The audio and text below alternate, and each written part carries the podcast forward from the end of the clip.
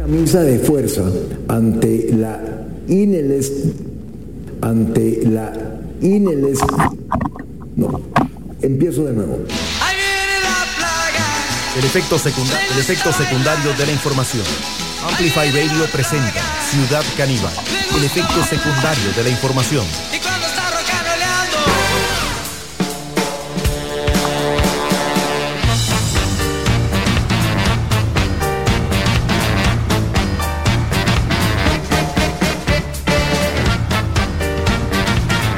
Bienvenidas y bienvenidos a este encuentro con la actualidad. Alguien está masticando un micrófono y cada vez que esto pasa, por supuesto, eh, es un buen augurio para el programa que tenemos eh, preparado para todas ustedes. En unos minutos vamos a tener acá con nosotras a el presidente ejecutivo de la Comisión Nacional de Emergencias, el señor Alexander Solís estará en Ciudad Caníbal. Bienvenido Ortuño, qué placer tenerlo hoy aquí en, virtualidad, pero, pero presente, Ortuño. Gracias, Chironi, que, bueno, terminando la semana. Tengo cierta latencia. Sí, sí, sí, puede que esté latente. No se preocupe por eso, no empecé. A ver, ahora. ¿Ahora me escucho? Adelante. Bueno, como le decía, contento de, de terminar la semana con usted, alegre como siempre. Hoy con Ajá.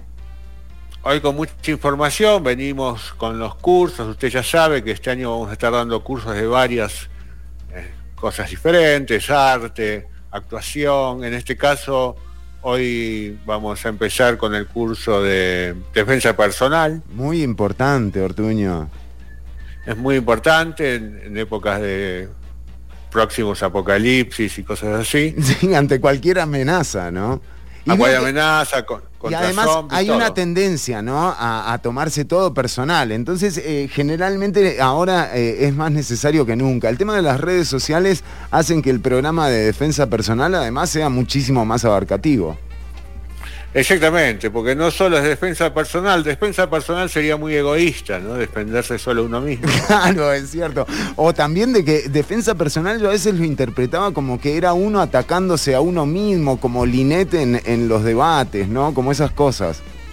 Bueno, tenemos uno de nuestras eh, artes marciales que desarrollamos es el ataque a uno mismo, el autodesmayo, para evitar la pelea, ¿no? para cualquier candidatura que nos esté escuchando, Ortuño. Exactamente, ya que no querés discutir, te autodesmayás. Y listo, listo, No hay pelea y si te pegan no te das cuenta porque estás desmayado. Sí, totalmente. Esa es una de las artes eh, que, más auge está teniendo últimamente, ¿no? Porque no errás. Es, sí, es, cierto.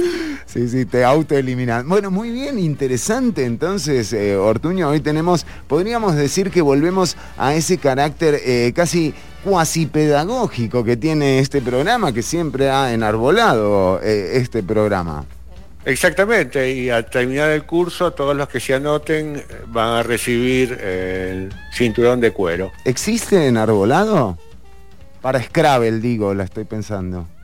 Enarbolado existe, sí. Sí, bien, linda palabra, ¿eh? Linda palabra. Entonces van a tener el cinturón de cuero eh, marrón y después el cinturón de cuero negro. ¿Van de cuero? ¿Por qué? ¿Para qué?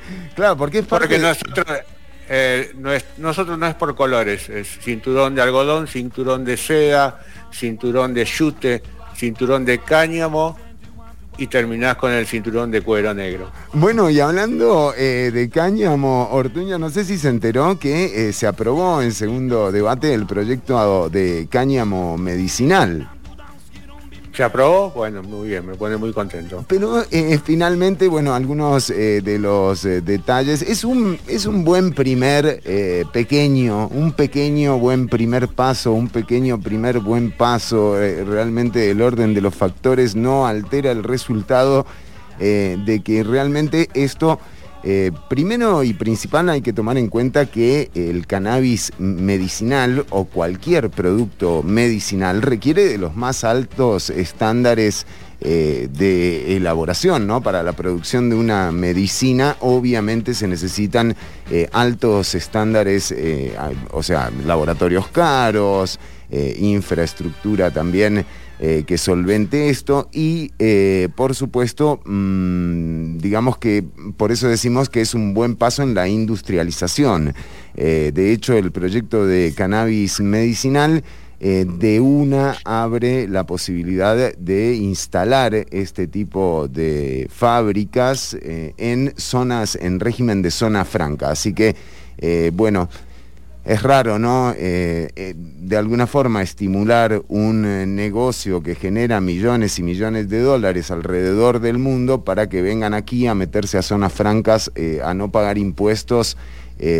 bueno, en realidad no es que no pagan del todo impuestos, van a pagar un 1% eh, de impuestos. Realmente eh, parece que el eh, proyecto se queda corto en términos de que esto sea una oportunidad también para de alguna forma distribuir un poco de, de, la riqueza y sobre todo de estimular a la producción de los pequeños y medianos empresarios del campo eh, y por supuesto también de las industrias que podrían eh, terminar fabricando estos, estos productos. Pero bueno, eh, los diputados dieron este primer pequeño paso en torno al proyecto de cannabis medicinal y a todo esto al otro día salió publicado un informe que nos compartió María del Mar, una oyente de Ciudad Caníbal, que, eh, que, bueno, que hablaba de las investigaciones que se están llevando a cabo en torno a dos componentes de la planta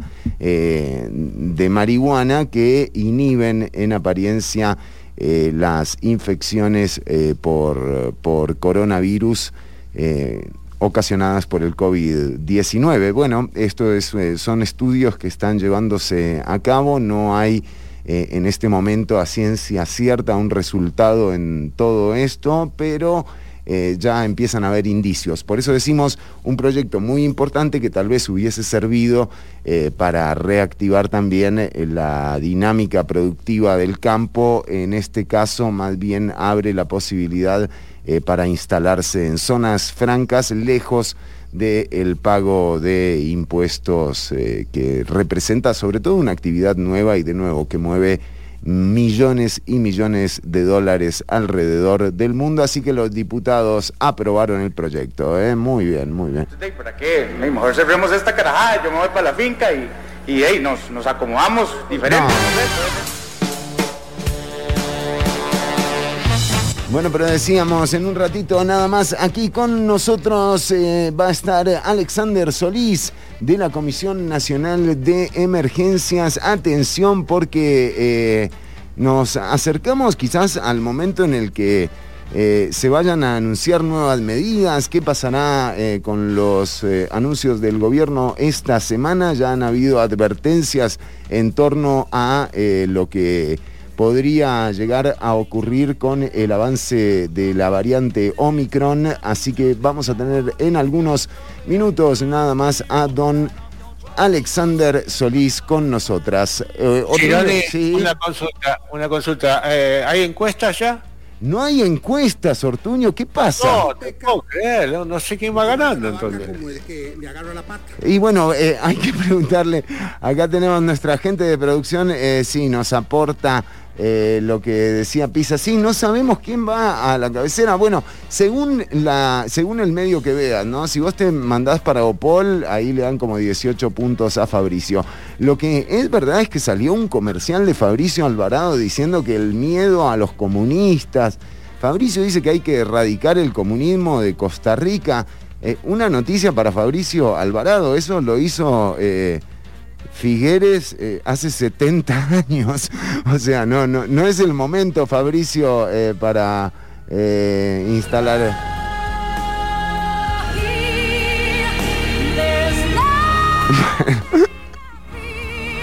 Se está hundiendo.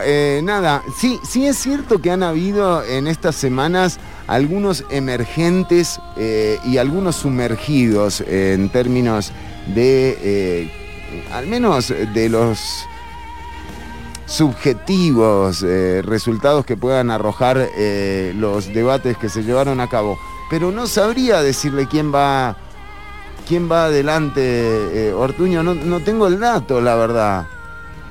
Bueno, pero que se apure la gente, uno tiene que saber, ¿no? De qué asustarse. Exacto, a qué tenerle miedo. claro, no sé de qué me tengo que asustar.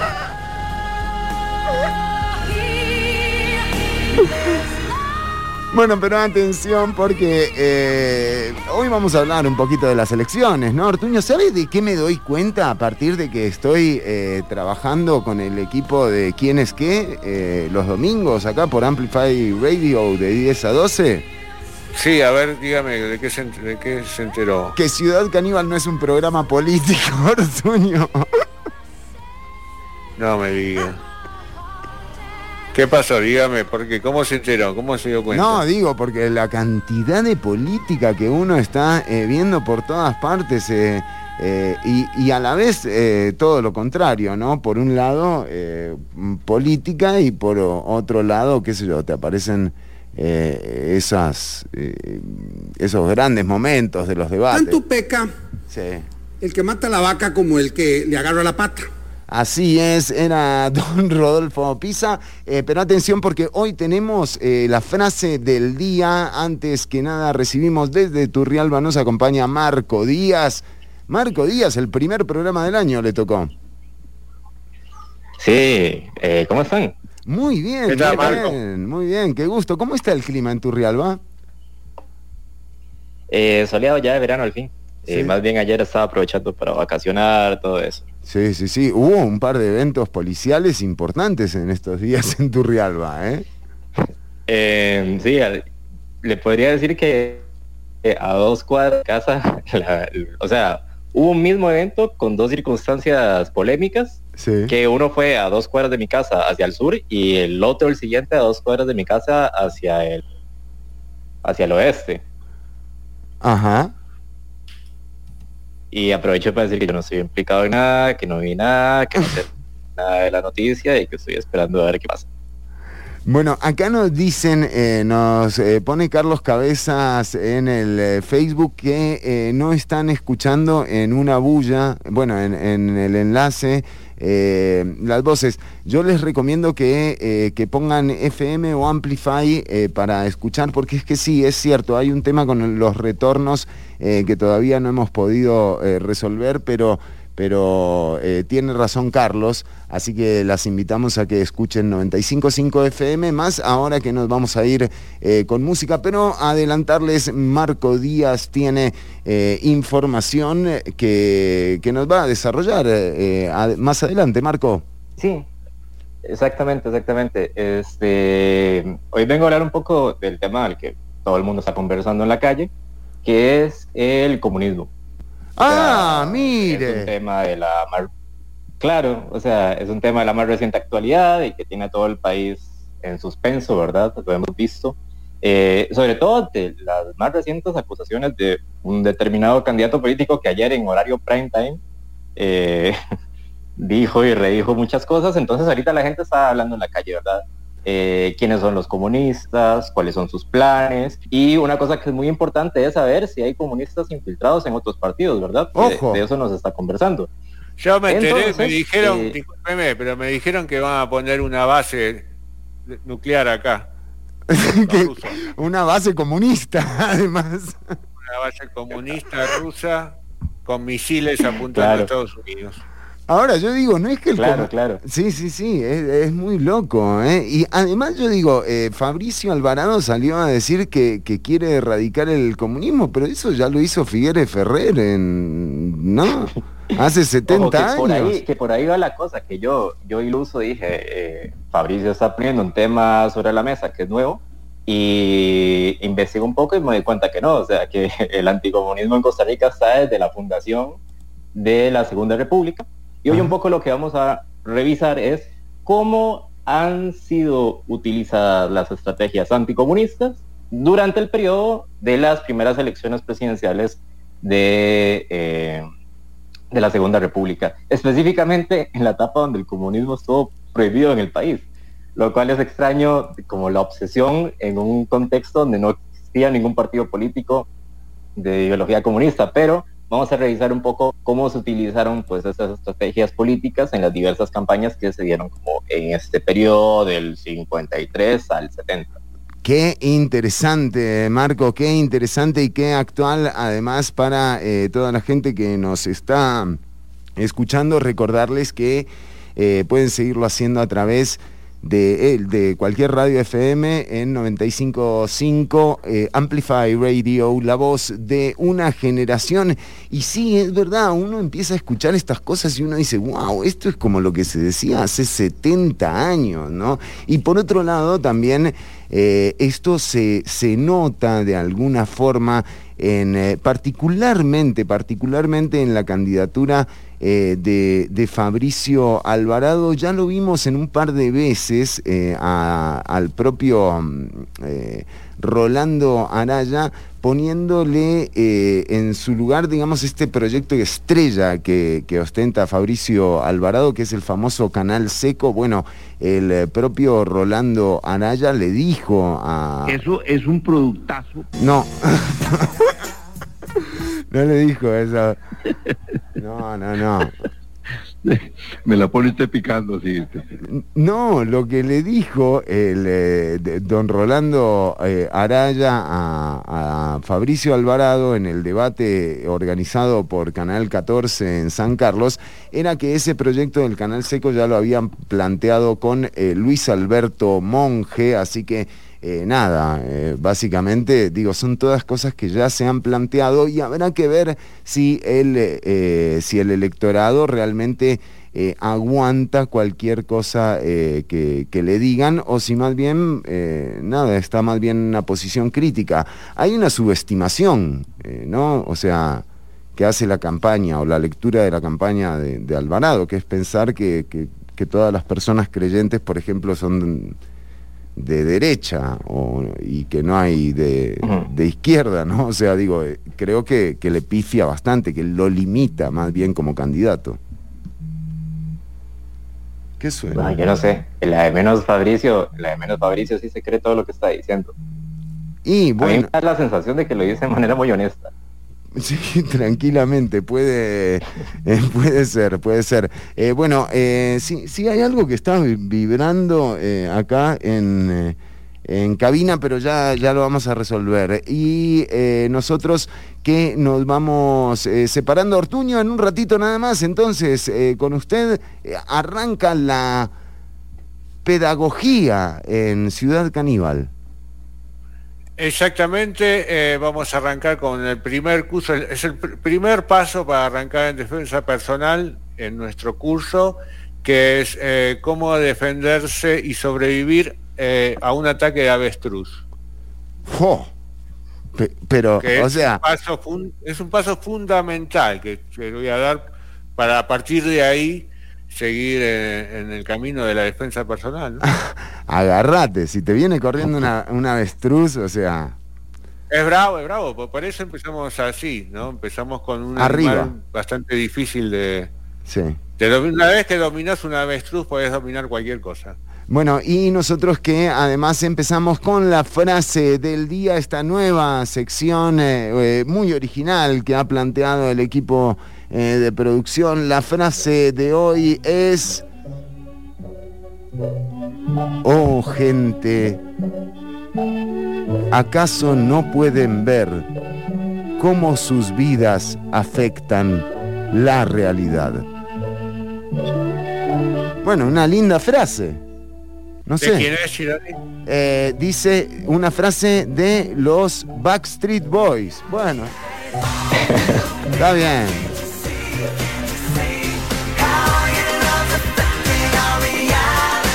Un temazo, ¿eh? Un temazo. Sí, con esa letra, chileno, imposible, ¿no? ¿Eh? Para vos, Bad Bunny. Bueno, ya venimos con eh, más Ciudad Caníbal. Ya va a estar eh, con nosotras el presidente ejecutivo de la Comisión Nacional de Emergencias, el señor Alexander Solís. Vamos con música nueva. Esto es Rondamón y Juanse Suelto. Seguí escuchando por 955 FM. Nosotros cortamos el audio en la transmisión de redes por una cuestión de derechos, pero recordá que eh, lo mejor eh, y la vanguardia de la música te acompañará hasta las 3 de la tarde.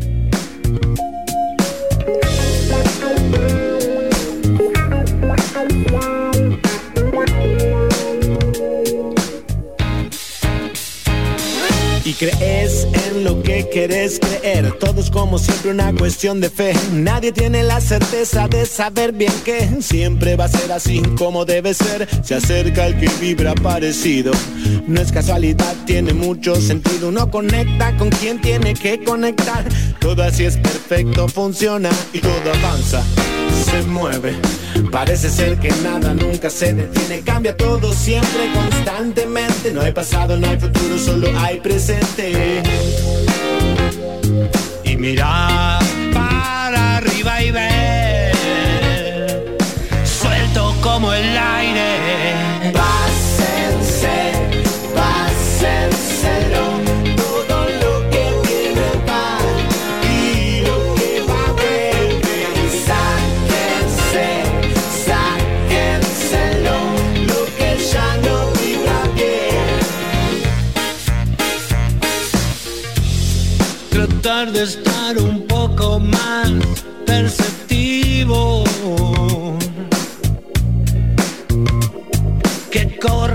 corriente como el agua en un río.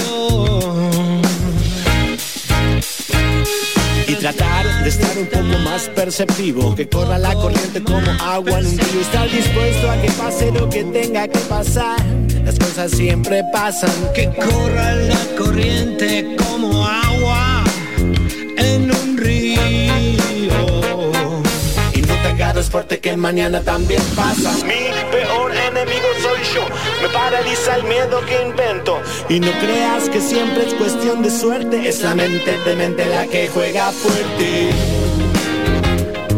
Y mira para arriba y ver suelto como el aire.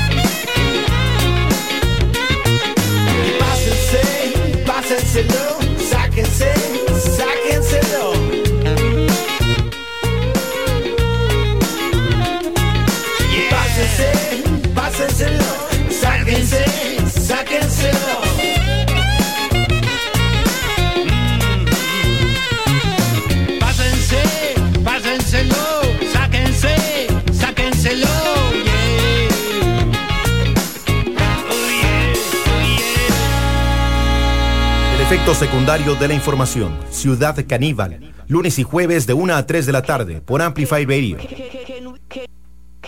Can we get some more subs so he can feel it? Dum dum dummy, I'm no bunny, I'm no sloppy boy. I never beg for no money. Fun, fun, funny. You run from no I running, no I pardon no one, nobody. Chop, chop, chop it right hand, chop it like a big bucket. You had the mic, now you can't drop it. Dum dum dummy, once nobody. Um, come, um, come, um, come, the road. I don't know what really, really happens at the end of the road.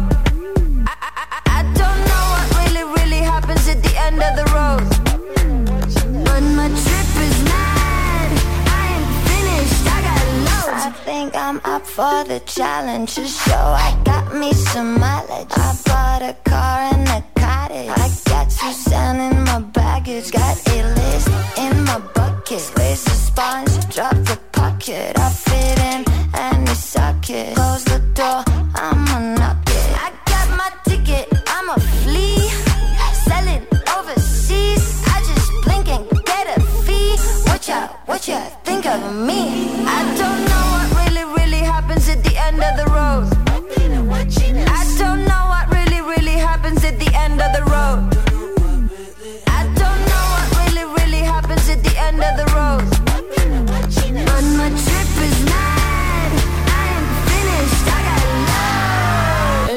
But I burn in the sun. I never miss one shot. I'm sick as a gun. I got more told friends. I'm dead as they come. Like, hey, I'm on the way. I left my body in the mattress by the San Francisco Bay. No, there's a cop named Mordecai behind my pirated Mercedes. When we crash, I hit the ER. This is a thriller. I did it for the PR. I did it for the VR. I didn't know when there's a dynamo back in the back of the fridge. I go pack it up. My triple attack and battery as in my stacks in the cabin. Menagerie cracking. My doggies run back. I just sell them. Back it up, back it up, back it up. Really, really happens at the end of the road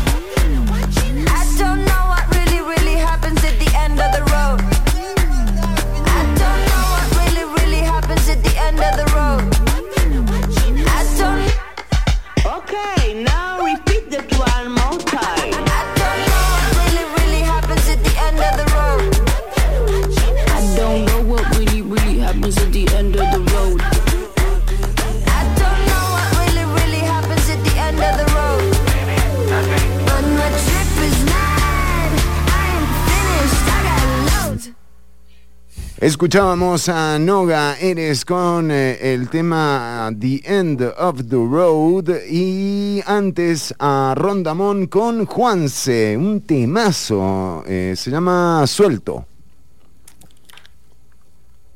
¿Suelto? ¿Suelto?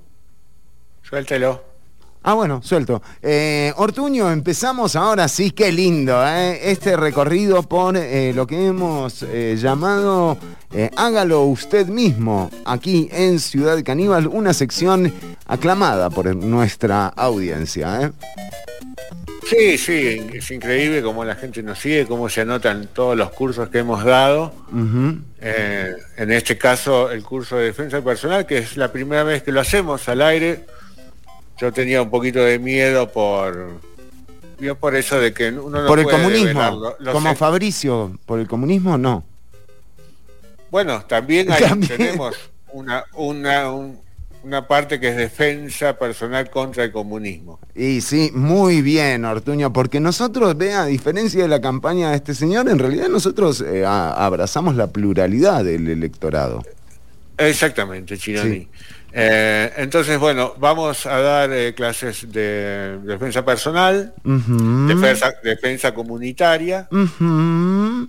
El curso aumenta un poquito su costo si, eh, aparte de defensa personal, querés defender a otra gente porque es un poquito más complicado. Es que es ya el curso solidario, ¿no? Es el curso solidario para defender a más de dos, tres, cuatro personas y depende de eso, depende lo que vas a pagar, ¿no? Claro, claro, está bien, está bien. Es como, eh, un, tiempo compartido, digamos. Algo así. Eh, vamos a dar cursos de DINMAC, Mac es un arte marcial, usted seguramente no la conoce. Seguramente va a tener alguna idea por la película Kill Bill, la de los siete puntos. Oh, la de... Eh, y te morís. Exactamente, vamos a dar cursos de Mac que son los puntos eh, nerviosos para saber cómo matar. Qué lindo, ¿eh? Sí, cómo paralizar a la gente, cómo matar. Vos podés golpear y que la gente se muera dentro de dos o tres días. Qué bueno, con latencia. Ah, eh. así, no te pueden echar la culpa. Llega tarde. Llega con latencia. Y hay una muestra, y ojo, hay una explicación científica, no es que te voy a decir las cosas por decir, Ah, usted está, esto, eh, esto está respaldado, Ortuño. Esto está respaldado por años. Este arte marcial, el Dig Max, se en China. Sí y después se recorrió en Japón, todo eso, toda esa zona conoce los puntos eh, para defenderse, son como 365 puntos. Mira. 80 son más fáciles de ubicar. Yo domino alrededor de 275. ¿Y, nosotros nos vamos a concentrar en algunos en particular? Nosotros nos vamos a concentrar en alrededor de 12 o 13 puntos. Muy bien, muy bien. Pero yo no te voy a decir cómo atacarlo, sino cómo defenderte, porque no quiero que nadie mate a nadie. claro, sí, lo único que falta. otra demanda, Ortuño. Exactamente, entonces yo te digo, los puntos que te voy a dar es para que te defiendas, no para que te ataques. Ok. Entonces hoy vamos, hoy vamos a empezar con... Em, ¿Cómo defenderte de un ataque de avestruz? Mm, importantísimo. importantísimo. Nosotros en el gimnasio tenemos una avestruz. Mire usted. Con la, con la que vas a practicar. Ojo con la ley de maltrato animal, ¿no? No, es una avestruz, es entrenada, Chini. Para eso. Para esa, claro, sí. Las entrenan, entrenan justamente para los gimnasios. Las estrenan en Australia, nosotros la trajimos de Australia. Muy bien, venía en el avión, en el mismo avión de Djokovic, ojo, eh, háganle un PCR. Hay que hacer el PCR. Eh, lo primero, eh, como siempre, lo primero que te decimos cuando te ataca una avestruz es tratar eh, de evitarlo. Claro. Lo primero que tienes que hacer es esconderte. Sí. Eh, ¿Qué, es, bueno? ¿Qué, lugar es bueno para esconderse de un avestruz? Porque, por ejemplo, abajo de la tierra mejor no, porque veo que siempre meten la cabeza abajo de la tierra. Meten la cabeza, no, no es un buen lugar. Una caja. Ah, una caja. lugar. Una caja de madera grande donde puedas entrar es un buen lugar. Es bueno llevarte una caja de madera relativamente grande siempre. Sí, con vos. Por si te ataca alguna avestruz. Sí, y vacía, además, porque si no se te complica. Exactamente, muy bien, Chironi, lo veo muy perpicaz. Eh, también es bueno subirse a los árboles. Si tenés árboles cerca, acordate que el avestruz corre alrededor de 70 kilómetros por hora en terrenos abiertos. Sí. O sea, si no están cerca los árboles, no corran. No, no corran, no tiene sentido. No tiene ningún sentido. Eh, en el caso de la primera defensa básica, sí. si tenés mucho miedo, es tirarte al piso y ponerte de espaldas. Uh, ¿por qué? Porque de espaldas, ¿qué te hace el avestruz? ¿Le gusta más de espaldas? Eh, ¿Qué es? Es que te voy a decir, el avestruz, el arma más importante del avestruz eh, son las patas. Y ella eh, patea para adelante. No patea para abajo. Ah, no te puede. Lo, ah, muy bien.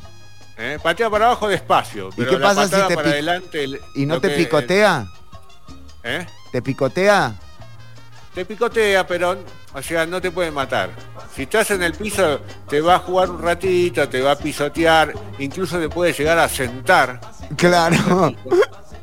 Pesa entre 90 y 160 kilos. No, ¿qué se, te ¿Eh? siente el avestruz? Vas a tener que aguantar. Pero después se va, se aburre, se aburre. Porque tenemos que decir a la gente que el avestruz no come carne. Ah, Entonces no te va a comer. No. El tema si hay, si hay algún otro bicho por ahí, capaz que se aprovecha, ¿no? Porque el, avestruz medio que te atonta y te deja listo para. eso puede ser, Chironi. Pero bueno, por eso te vamos a enseñar a defenderte. Muy eh, bien. Tenés que fijarte si podés conseguir un arma eh, larga. Hmm. Un, sable samurái sería ideal. Eh, en tal caso, un palo de escoba, una lanza. Una lanza. Una jabalina. lo más largo que, puedas encontrar. Siempre mantente al costado del ave. Siempre tienes que buscarle el costado al ave, ¿no? Sí, sí, sí.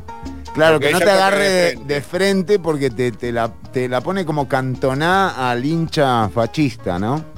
Exactamente. Y tenés que fijarte si es derecha o zurda. No es una cosa política. No es una cosa política. No es ideológico esto. No, es ideológico. no, no, no. Es para el lado que tenés que mirar.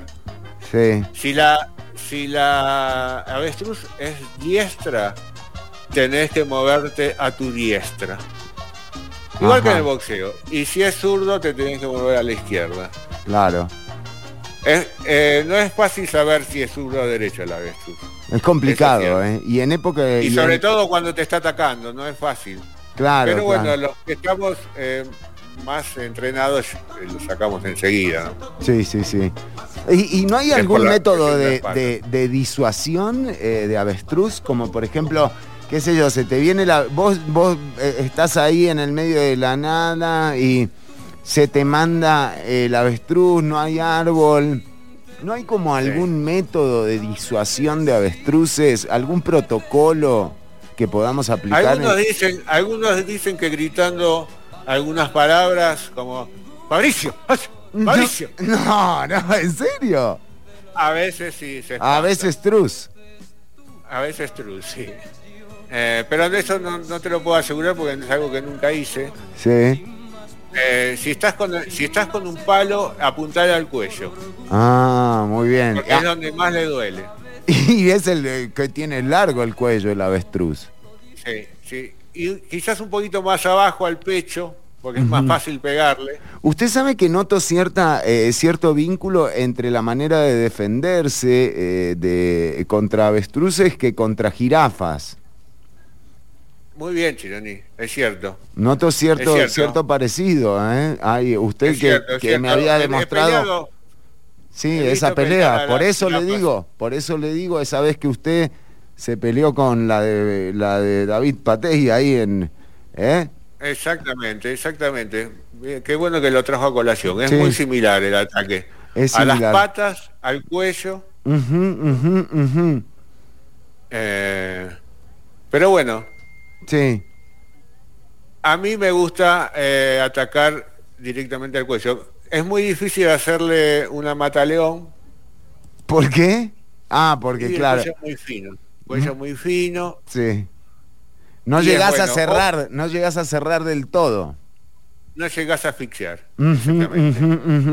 Bueno, muy bien, Ortuño. Eh, ¿Vamos por el siguiente paso o esta fue la primera clase? Esta es la primera clase eh, de mm, defensa personal contra avestruces. Tenemos una más, eh, más adelante, que es contra avestruces en época de celo. es mucho más uh. complicada. Pero eso ya tenés que estar, ya tenés que hacer el curso un poquito más avanzado, ¿no? Claro. Yo quería hacer una consulta, eh, ya que estamos haciendo esta clase para, para defendernos contra avestruces. Sí, estas enseñanzas pueden aplicarse contra otro tipo de animal. Funciona muy bien con el ñandú. Muy mm, bien. Yo estaba pensando lo mismo. El emu también. Con el emu funciona bien también. La gallina ya es más complicada porque es muy ligerita la gallina. Ya tenés que usar otra técnica totalmente diferente. Ahí no te sirve tirarte al piso.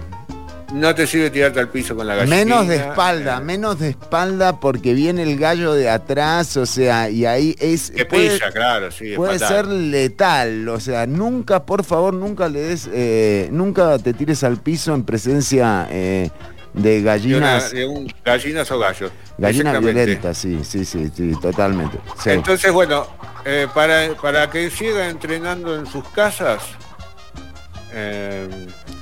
y bueno, te tenés que imaginar que, tenés adelante un avestruz. Es muy difícil. es muy difícil. es muy difícil entrenarlo en casa, por eso yo prefiero que vengan al gimnasio. Claro. Eh, hay atención personalizada, eh, tenemos el avestruz. Y todos los protocolos. y, todos los protocolos, sí, el avestruz. Tiene nombre el avestruz. Si el avestruz tiene nombre, no porque no nos queremos encariñar. Claro, porque ya nos pasó una vez. Ya nos pasó una vez que nos... Sí, se encariñó. ¿Cómo se había encariñado? Se encariñó, viven juntos ahora. Bueno, y tenemos el chompipe, ¿no? También que lo tenemos...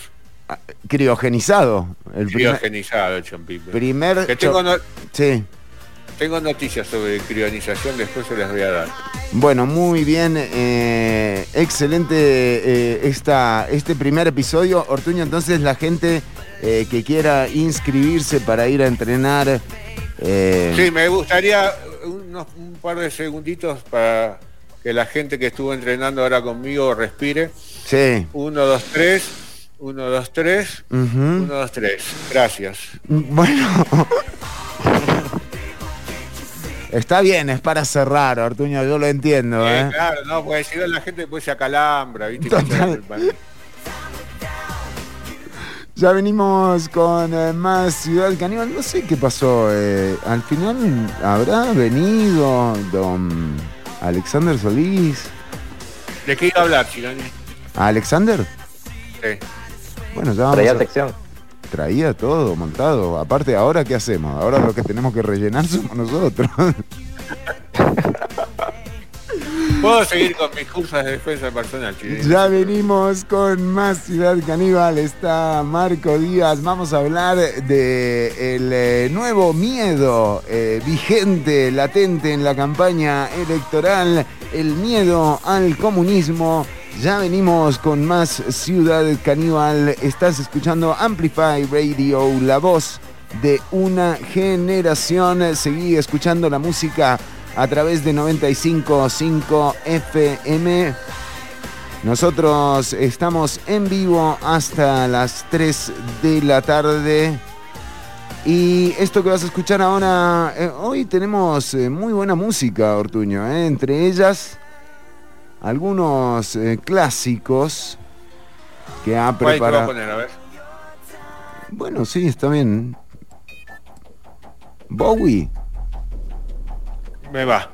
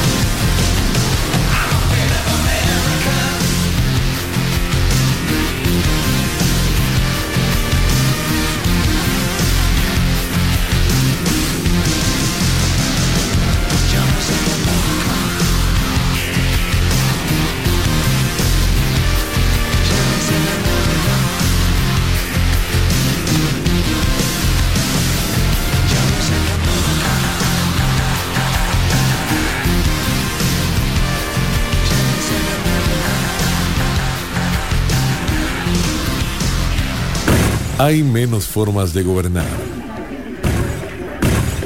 que candidaturas a la presidencia. Elecciones 2022. ¿Quién es qué? Domingos de 10 a 12 mediodía por 955 FM. Amplify Radio. El efecto secundario de la información. Ciudad Caníbal. Lunes y jueves de 1 a 3 de la tarde por Amplify Radio.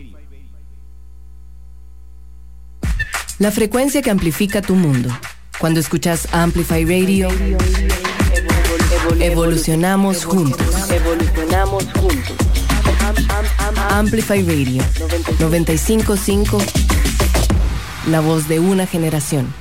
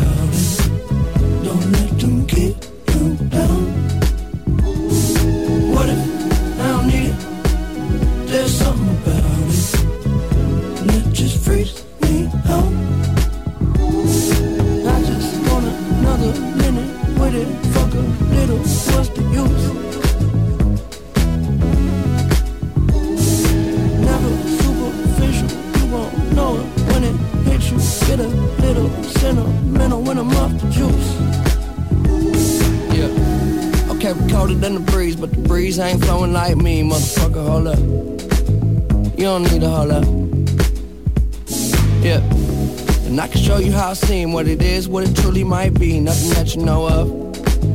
You don't need to hold up.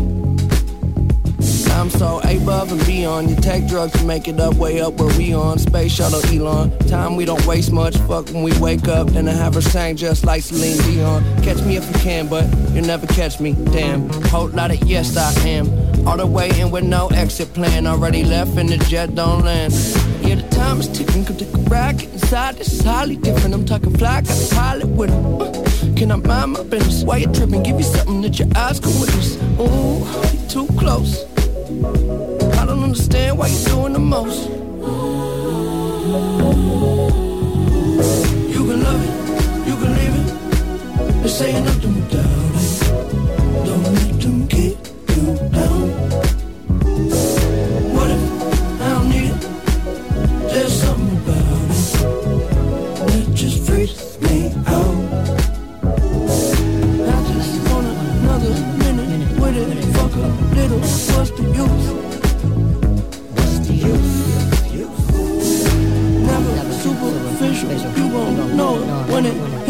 Get a little sentimental when I'm off the juice. Well, I'ma give you what you came for. Yeah, should I work too hard to have a clue who you are? Set the bar so far, but Paul, we could parlay all day. Crib long range with the yard. I know I should probably pray more, but you gotta love me. Cause I say that they spend money. When I had nothing, shit, it wasn't so funny. Made a promise to the homies, nobody go hungry. Look how far we came. Still they throwing dirt on my name, but it never worried my brain. Heads turning like a hurricane, swerving till the sun get up out of my shade. They don't get the picture, cut them out of that frame. Shit, I'm up 30,000 miles plus change. It's been a while, but I'm down till I'm out, and it is what it is till it ain't. Yeah.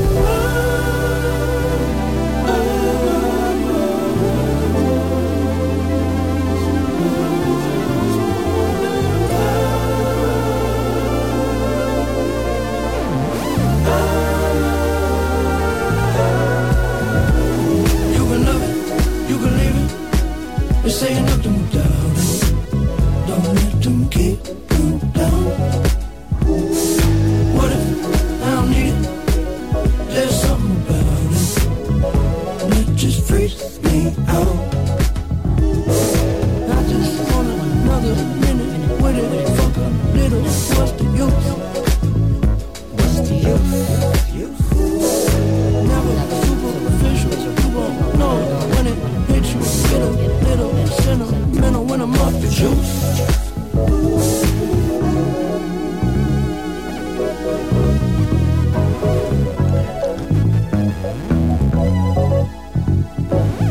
Son ocho los minutos que nos separan de las dos de la tarde. Bueno, eh, no se ha concretado. Realmente me fijaré en algún momento ahí sobre los mensajes, eh, viendo qué es lo que pasó con eh, la entrevista de don Alexander Solís. ahora, esto también tiene muchísimo que ver con los últimos reportes en torno a los contagios y a cómo vienen en alza estos contagios y cómo mañana muy probablemente haya un reporte en torno a esto y también el gobierno tenga que eh, tomar algún tipo de medidas para eh, contrarrestar lo que puede llegar a ser una, una cresta de la ola prácticamente inevitable. Eh, todas y todos eh, vemos con optimismo eh, la aparición de Omicron, quizás con un exceso de positivismo en torno a lo que implica en términos de hospitalización y muertes, pero la medición del impacto de esta cresta creo que está más bien en la prestación de los servicios y cómo corren riesgo cualquier plan que tengas. Eh, te habrá pasado, eh, te habrá pasado eh, con una vacación, con un fin de semana, con una reunión familiar, con un encontrarse entre amigas, con un salir a charlar, con algún casamiento suspendido. te habrá pasado realmente que Omicron y que el coronavirus y el COVID-19 realmente es especialista en eh, arruinar los planes, sean cuales sean. Y uno de los planes que hay como país es el próximo 6 de febrero, ¿verdad? Son las elecciones. Eh, y ese plan, eh, que es además un momento que hay que estimular desde todas partes, digo, la participación, también entra entre las situaciones que se van a ver afectadas por eh, la creciente en los contagios. Eh, sería muy, muy infantil eh, creer que esto no va a ocurrir el próximo 6 de febrero. Y ojo, acá lo ideal sería que no pase y que realmente solamente el 6 de febrero contemos con la abstención generada por la apatía, esos 30 puntos del electorado que no, no acuden a las urnas. Pero lo cierto es que muy probablemente eh, la condición eh, también va a modificar ese número de abstención y modificándose el número de abstención que afecta al total de los votos, cada vez se necesitan menos votos para llegar al 40% que podría hacer elegible a un candidato en primera ronda. Así que eh, no es cuestión de poner eh, eh, alarmas ni alertas, sino más bien de valorar todos los escenarios posibles que existen de aquí al próximo 6 de febrero. Bueno, seguimos con contenido que teníamos preparado y con la ausencia de don Alexander Solís. Sí, que deseamos que pueda estar en el programa pronto, que esperamos que sí. Ojalá, ojalá. Yo además tenía un montón de preguntas para hacerle por el tema del Fondo Nacional de Emergencias, ¿verdad? Eh, ese es otro gran tema. Obviamente vendrá el proceso de reflexión, ¿verdad? En torno a las acciones que ha llevado a cabo el gobierno o más bien a las reacciones que tuvo que tener el gobierno frente a la pandemia que, se nos vino encima en el año 2020. Mm, bueno, eh, ese proceso de reflexión eh, tiene un, un, gran particular, ¿verdad? Que es el Fondo Nacional de Emergencia. Estamos hablando de miles de millones de colones eh, a los que en buena hora se le pudo echar mano eh, para justamente contrarrestar eh, un poco el embate y todas las necesidades que generó el, COVID, ¿no? O sea, recordemos, hubo que comprar desde los congeladores hasta las mascarillas y los guantes y, bueno, y esto también fue sometido a escrutinio, a valoración más bien de una comisión en la Asamblea Legislativa. Pero, decíamos, el Fondo Nacional de Emergencias es el único presupuesto con el que cuenta cualquier gobierno que es realmente flexible. Todo el presupuesto nacional, toda la plata ya tiene nombre y apellido, colón por colón, no nombre y apellido, son nombres de instituciones y de partidas específicas, y o sea, todo se sabe a dónde va.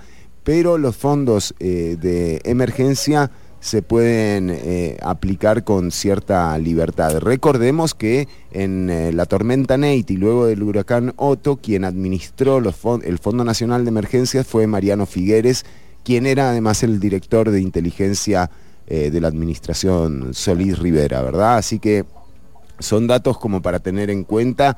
Esto habrá que verlo Todavía hay una denuncia del regidor Diego Miranda en la Contraloría eh, en torno a la compra eh, por más de 600 millones de colones que se le hizo eh, con plata del Fondo Nacional de Emergencias a la Asociación de Empresarios para el Desarrollo, a AED, recordemos, con ministro, el ministro Garnier eh, la ministra Pilar Garrido y, eh, Elian Villegas vinculados a estas eh, sociedades, así que son todas cosas que hay que, que hay que ir esperando que sean analizadas en, lo que vendrá, ¿verdad?, de la, de la atención con la pandemia.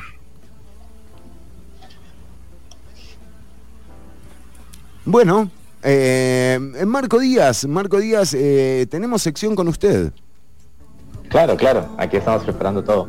Eh, lo que comentábamos al inicio del programa, eh, hablar del comunismo es trendy en este momento, pero eh, lo que hay que decir es que en realidad es una moda vintage porque ya de esto se ha venido hablando, como se mencionó también, desde hace 70 años, básicamente desde que inició la Segunda República en Costa Rica.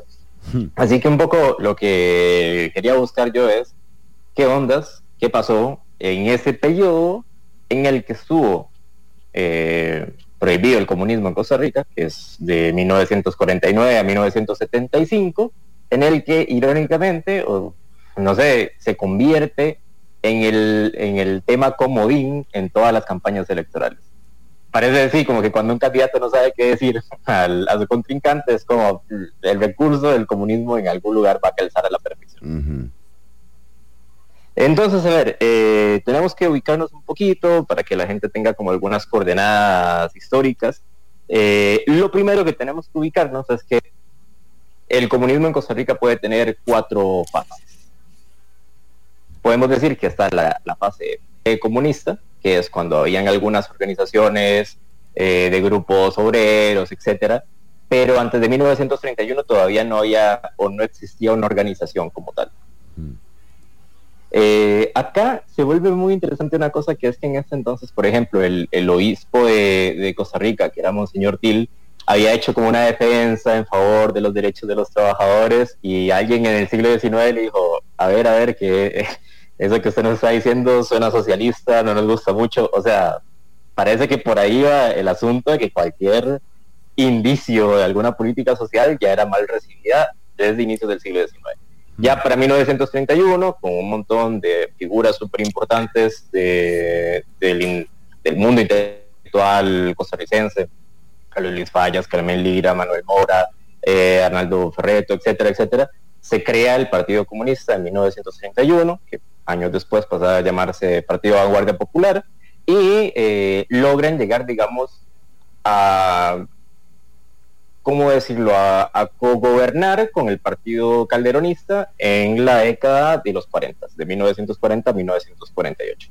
Cuando Calderón dentro de su propio partido se queda sin aliados, vuelve a ver a los comunistas, los comunistas lo vuelven a ver a él y dicen, bueno, eh, pongamos de nuestra parte, ¿verdad? Algo va a salir de acá y efectivamente sale eh, la Caja Costarricense del Seguro Social y sale la... Eh, el, código de, trabajo, claro. Claro, casi nada. Este, y ahí es donde se da eh, en 1900, 1948 eh, que se da la guerra civil, ya todos no sabemos el cuento, ¿verdad? Gana Figueres y es muy interesante porque muchos historiadores consideran que la guerra civil costarricense puede considerarse incluso como la primera guerra o el primer conflicto armado de guerra fría en Latinoamérica. Y esto es eh, súper interesante porque Costa Rica es como que nunca forma parte, ¿verdad?, de esa construcción histórica de los conflictos de la Guerra Fría, pero para algunos es más bien que Costa Rica es justo el sitio donde inician los conflictos. Eh, y se da precisamente cuando el Ejército de Liberación Nacional vence a los calderonistas y a los comunistas, se da el Pacto de Chomogo, y a partir de ahí se escribe la nueva constitución donde se establece en el artículo 8, que es el que regula los partidos políticos y la participación en partidos políticos, la prohibición del, Partido Comunista en Costa Rica, independiente del nombre que se le ponga. O sea, si la Asamblea Legislativa identificaba que algún partido tenía tintes comunistas... Oh, Fabricio, ¿ah? oh, Fabricio. Claro. Fabricio, ya pasó eso. sí, ya fue, fue hace unos añillos. Igualmente se puede traer de nuevo, no nunca sabe. Sí. Pero ojo lo loco, o sea, la Asamblea Legislativa podía determinar quién era un partido comunista, quién no, y a partir de ahí eh, permitir o no permitir que, se participaran en las elecciones. Entonces, en este momento lo que sucede es que hay partidarios eh, del Partido Vanguardia, eh, Vanguardia Popular que son perseguidos en Costa Rica, muchos miembros del partido deben de exiliarse. El caso icónico es el de Carmen Lira, ¿verdad? Que se exilia en México y muere en México. Eh, y también se dan los eh, políticos de vanguardia eh, popular que se quedan en Costa Rica y que no logran, digamos, formar un partido político para presentarse elecciones, ya sea presidenciales, ya sea por diputados.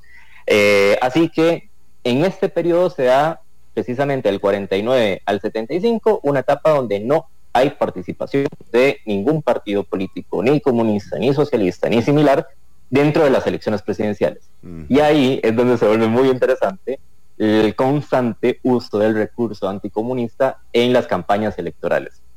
Eh, la primera campaña electoral donde se da esto es evidentemente en la campaña del 53, eh, que es la primera que se hace en, el periodo de la Segunda República, que es la campaña de, eh, de Figueres contra Chandy. Claro campaña, sí, campaña que, Figueres va, a ganar en ese momento. Eh, de nuevo, tener muy en consideración el contexto de la Guerra Fría. Y acá eh, ya podemos encontrarnos eh, cosas muy, muy interesantes porque Liberación Nacional va a utilizar el recurso de, ¿cómo se dice esto? El recurso anticomunista como un recurso constante en las campañas que van a venir en los próximos años para presentarse como una opción política. Y aprovechar también que acaban de venir de una guerra que ganaron, para decir, opa, que este, opa, que la guerra la ganamos nosotros y en la guerra echamos a los comunistas, ¿verdad? Que no se nos olvide eso. Así que eh, acá le traigo un par de citas para que note un poco el tono en el que, en el se presentan. Quiero ver qué decían. se presenta Liberación Nacional. ¿Qué decían? Por ejemplo, eh, en una publicación que hacen en el periódico La República, los tipos dicen, en 1948, un grupo de valientes costarricenses del mundo patriota, eh, José Figueres Ferrer se dirigió a las montañas del sur dispuesto a combatir al más funesto y tenebroso de los invasores de la época contemporánea, el comunismo. Eh, el comunismo entronizado en el gobierno de Calderón y su marioneta Picado, logrando estos valientes hombres y su jefe derrotarlo y devolver a la patria la paz, el honor, el orden y la legalidad. Eh, y ese mismo año se publica también en el periódico El Diario de Costa Rica otro, a ver, otra cita que pone como eh, la revolución que el 12 de marzo del 48 encabezó Figueres tuvo como fin primordial echar del poder a los comunistas que lo detentaban con la débil y corrupta complicidad de Calderón y Picado Consecuentemente, con la línea de acción que resumía las aspiraciones del pueblo de Costa Rica, la Junta Fundadora declaró ilegal al Partido Comunista y se interpretó porque en la nueva constitución dictada en el 49 se le dará principio constitucional la proscripción del grupo de servidorcillos de Moscú. claro, ahí está, ahí está. O sea, esto no es de ahora, entonces. Parece que no o sea, incluso parece que, que, Fabricio agarró estos, estos artículos y los, un poco como que los, le puso, donde decía 58 puso 2022, donde decía Moscú puso Venezuela. o sea, como, que no fue tan, tan, difícil. ¿Y cuándo surge? Porque este también es un dato interesante. ¿Cuándo surge, digamos, post, eh, eh, fundación de la Segunda República, eh, cuándo surge el primer partido de izquierda, digamos, que se podría llamar en Costa Rica? Porque también es después del segundo mandato de, de Figueres, recordemos, es el famoso mandato del 68 al 72 en el que, en el que a don Pepe, eh, bueno, le cuestionan eh, su vínculo con Robert Livesco, eh, un, mandato realmente turbulento tuvo claro, claro. Figueres del 68 al 72. Los partidos abiertamente socialistas o comunistas se pueden, digamos, se reincorporan a la política nacional a partir del año 1975, que es cuando ya se hace el cambio dentro de este artículo 8 y la Asamblea Legislativa hace la modificación, que es muy interesante porque se hace durante el gobierno, o sea, inmediatamente eh, después de concluido el tercer gobierno de Figueres, el segundo elegido democráticamente, tercero contando el de la Junta, y en el primer año del gobierno de, eh, de Daniel Oduber. Pero, a ver, sigamos continuando porque eh, hay más de eso. Por ejemplo, en, en la campaña electoral del 58, muy, muy interesante. En la campaña anterior, que era el Partido Demócrata versus Liberación Nacional, solamente Liberación usó el recurso anticomunista. Los demócratas se tiraron más por el discurso de eh, intentar, digamos, hacer un pacto de paz después de la guerra.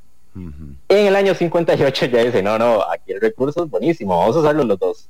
Entonces, eh, Liberación Nacional lo va a utilizar, y eso es muy interesante, para cuestionar eh, la campaña publicitaria del partido de Chandy, que era Unión Nacional, eh, que ponía el loguito de la campaña era eh, un señor dándole un yunque. Entonces, este, la campaña de Orlich... Un forjador. claro. La imagen del forjador. Claro, lo vieron y sacaron incluso hasta un, hasta un, ¿cómo se llama esto? Hasta un, un artículo donde decía, la dialéctica marxista que están impregnadas en esas publicaciones del Yunque de Chandy es el colmo de la frescura o de la ironía contra su propio candidato. Es la página que como símbolo del echandismo estampan en el centro o sea, a Echandi le dijeron comunista. Esto sí que es... es eh, No, no, no. Esto, esto tiene que ser material de la matraca. O claro, o sea, liberación tachó de comunista, Chandy. Eh, Chandy comunista. Bueno, mirá. ¿Quién iba a decir eh, lo de los laboratorios? Sí. Y bueno, en, la propia tendencia de Chandy sacaron cosas que es como decir, bueno, nosotros vamos a atacar liberación no tanto por los símbolos y por las asociaciones, sino por las políticas que está estableciendo liberación, que nos huelen un poco comunistas también. Entonces, por ejemplo, hay una publicación de un señor, Alberto Oriamuno, donde el señor dice, a ver, para agarrar como la carne de esto, el sistema liberacionista incita a la lucha de clases. La oposición tiende a producir entendimiento, armonía entre capital y trabajo, etcétera, etcétera. Y un poco lo que se estaba haciendo era cuestionar políticas que ya establecido Figueres, por ejemplo. Eh, cosas que he hecho, como meterle en, en la Junta del, del 49 le metieron impuestos a los grandes capitales, nacionalizaron la banca. Cuando Figueres queda de presidente en, en, la gestión anterior, le mete un impuesto bastante alto Nacionalizan a la, luz, la electricidad también, ¿eh? La, eh, las claro, compran las dos empresas privadas que se encargaban de la distribución y, y fundan el CNFL. Bueno, y el ICE. Claro, claro. Y, del lado del Partido Unión Nacional lo que dicen, mm, se nos huele a comunismo. Esto es comunismo puro y duro. comunismo puro y duro. Y eh, en esa misma línea, en las elecciones o en la campaña electoral del 62, se va a profundizar aún más porque sucede un, acontecimiento dentro del vecindario, que es el triunfo de la Revolución Cubana. Revolución que no hay que olvidar que el propio Figueres y Liberación Nacional apoyaron en un inicio. Incluso los cubanos se llevaron muchos rifles y material armamentístico para eh, las primeras batallas y que después Liberación va a renegar, ¿verdad?, el vínculo y el apoyo y todo eso. Pero, a ver, se da la revolución cubana, esto evidentemente eh, levanta los ánimos en la región contra el comunismo Y en la campaña política del 62 va a suceder una cosa que es muy compleja porque se van a lanzar a la candidatura presidencial Orlich por Liberación, eh, Calderón Guardia, que ya había retornado al país por el Partido Republicano, y Otilio Late del Partido Unión Nacional. Eh, hay que recordar que Olate y Calderón estaban enfrentados a muerte y eh, pero que Calderón al fin de cuentas se había asociado con los comunistas y aún seguía teniendo una vinculación con el partido en Guardia Popular en ese momento. O sea, la gente de Guardia Popular, aunque no podía lanzarse elecciones, seguían haciendo un llamamiento para que se votara por Calderón y por el Partido Republicano. Entonces, en esta campaña, esos tres candidatos, ¿quiénes van a usar el recurso anticomunista? La campaña de Orlich de Liberación Nacional y la campaña de Olate de Unión Nacional. Eh, Orlich lo que va a decir es, el único candidato o el único presidente en la historia de este país que salió con comunistas fue Calderón, eh, una y otra vez. Y del otro lado, eh, Ulate lo que va a decir es, Ulate lo que va a hacer es como una comparación entre las políticas que se están aplicando en Cuba y las políticas que está aplicando Liberación Nacional en Costa Rica, como un poco diciendo busque las tres diferencias. O sea, son todos comunistas, básicamente. Claro, claro. Todo el mundo era comunista. Cuando no había comunismo, todos eran comunistas. Exacto, exacto.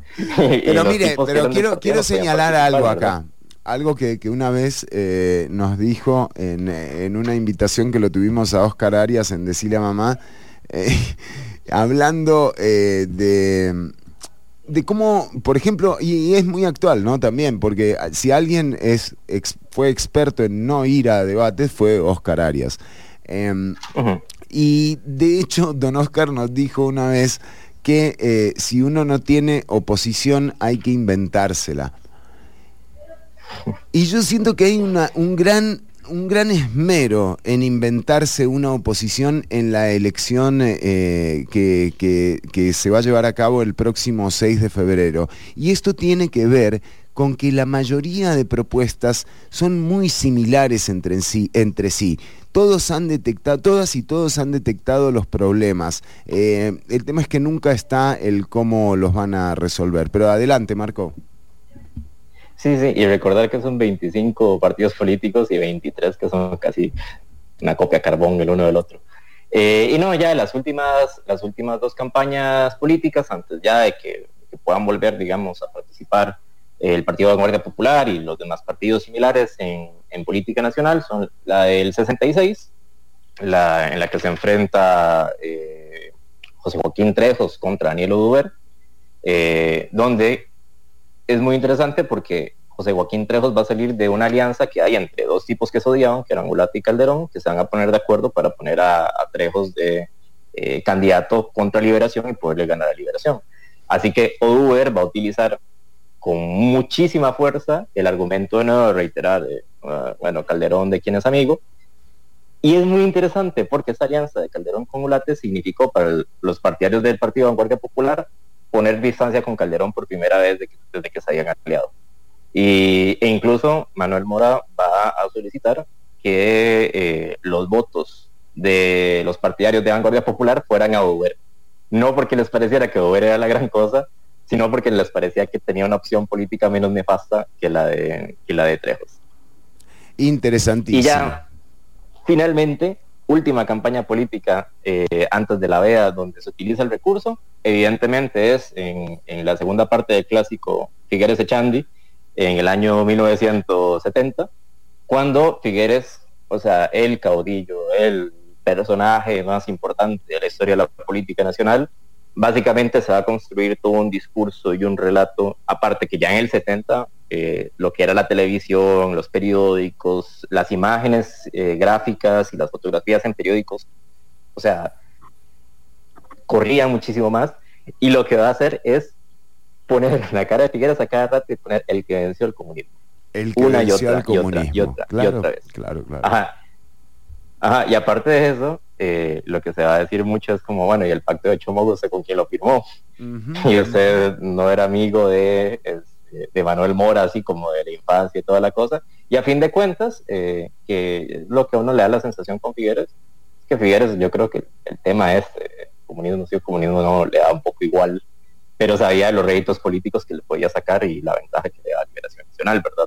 Así que una vez quedaba el de presidente, bueno, no en vano, no en vano el primer logo eh, de Liberación Nacional es el, es el logo de la Internacional Socialista, ¿verdad? Que es la mano con la rosa. Claro, claro. Ahí es donde uno se dice, como esto es como muy extraño y aparte se muestra también que es un país muy chiquitito porque las alianzas son súper enredadas y complicadas o sea, y, que uno se pone de acuerdo con otro y hay unas contradicciones ideológicas tremendas, pero así funciona la política nacional acá. Claramente, sí, sí, sí.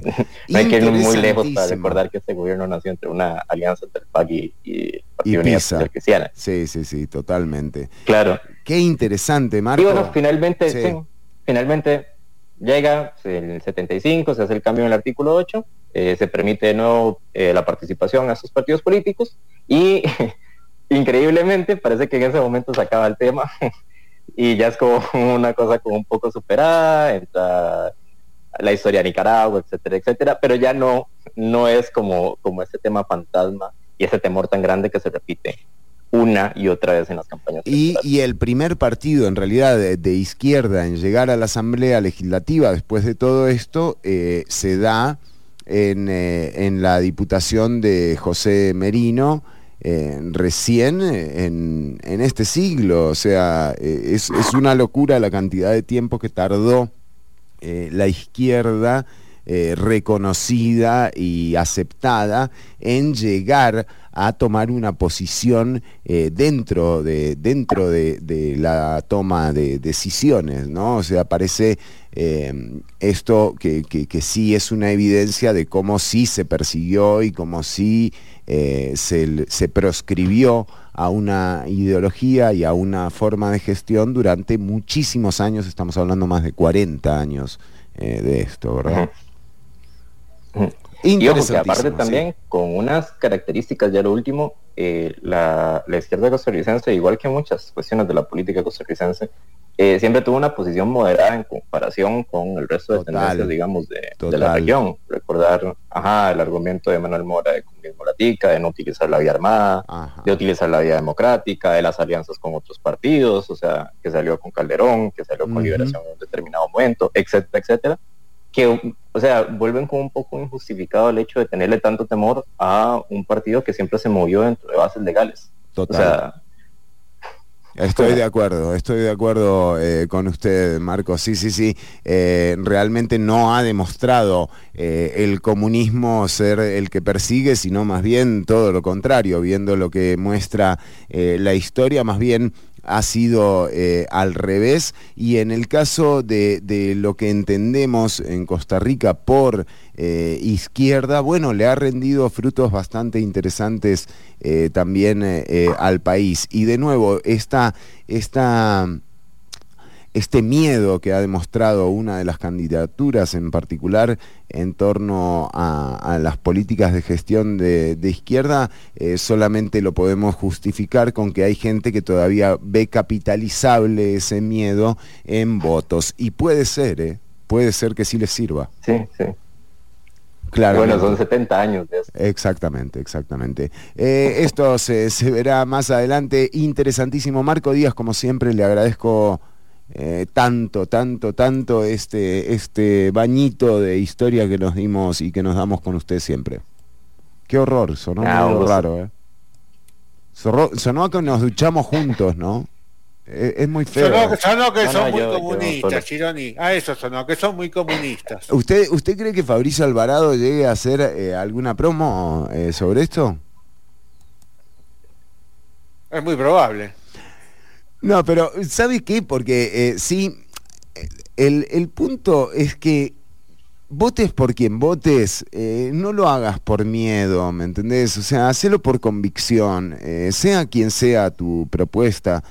puede ser incluso también Fabricio Alvarado, puede ser cualquiera de las 25, de los 27 candidatos y candidatas que andan por ahí, pero hacelo por convicción y no, y no por miedo que que finalmente esto no, no, vale no vale de mucho. Es, es, el momento justamente de todo lo contrario. Cuando te llaman al voto, te llaman a ser valiente, a elegir eh, eh, algo o alguien que esté proponiendo algo en lo que vos creas, sea esto lo que sea, y sobre todo en creer en la alternabilidad y en que va a haber que convivir con comunistas, no comunistas, de derecha, de izquierda.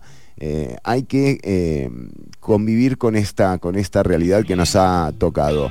Ya venimos con más. esto es Luis Alberto Espineta, muy apropiado. ¿Quién está eligiendo la música hoy?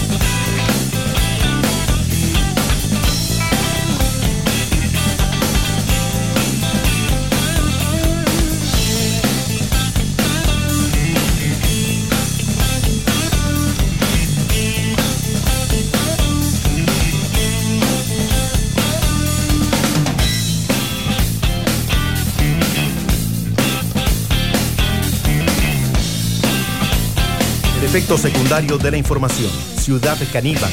Lunes y jueves de 1 a 3 de la tarde por Amplify Radio.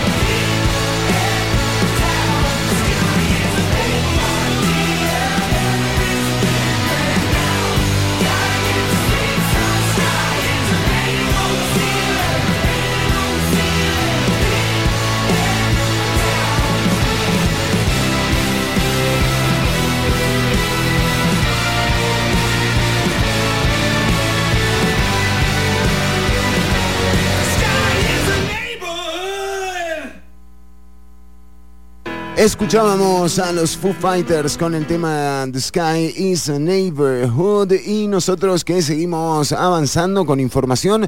Atención porque tenemos un pequeño bloque eh, programado con lo más relevante que ha ocurrido en, eh, en los debates. Ortuño, un momento muy especial, ¿eh? realmente cuando uno empieza a fijarse en todo lo que ha pasado desde, desde, aquel desde aquella primera convención, ¿se acuerda cuando, eh, por ejemplo, don Rolando Araya era, era parte de, los debates? Sí, sí, sí. Eh, ¿Cómo era lo que.? A ver, pero pónganle volumen, por favor. No nos perdamos este momento lindo de, de la política empezaba con la convención interna de liberación, ¿verdad? Era ese instante Mire, para que le haga uno algo eso tiene que fumarse una hectárea, ¿no? Y siguió, y siguió eh, habiendo cosas que uno no, no se esperaba, ¿no? O sea, la verdulería de Claudio de Alpizar. Hay uchú, hay maracuyá, hay pitaya, hay guanábana, hay carambola, hay pejivalle. Y se siguió dando, ¿no? Por otro lado, eh, empezaron los debates eh, regionales. También doña Linet Saborido ha sido protagonista en los últimos días, una mujer que dice que es clave persona que no tenga posiciones claras, sino al contrario. Lo que pasa es que en ocasiones, y de eso sí visto mucho. A ver. Viene. Piensan las personas que con solo el hecho de asumir una candidatura, parece que desde ya y como si fuera propio viene, viene, lo que es del Estado, se quieren tomar determinaciones y resulta que las instituciones, por ejemplo, y mucho de eso no digo sí o no digo no, y digo que voy a revisar en esos primeros 100 días. ¿Por qué razón? No por falta de transparencia. Y mucho de eso no digo sí o no digo no, y digo que voy a revisar. Soy una persona que no tenga posiciones claras, sino al contrario. Bueno, era así otro. De conectividad con enjambres satelitales. ¿Qué es un enjambre satelital? Son eh, satélites de hasta dos kilos que se lanzan al espacio en un enjambre, que se lanzan al espacio en un enjambre como que fuera de abejas. Zin, zin, zin, zin. Como que fuera de abejas. Fuera de abejas.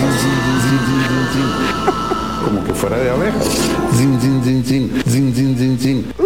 Bueno, grandes momentos eh, de los debates que revivimos aquí en esta nueva sección de Ciudad Caníbal que se llama justamente Grandes Momentos en los Debates.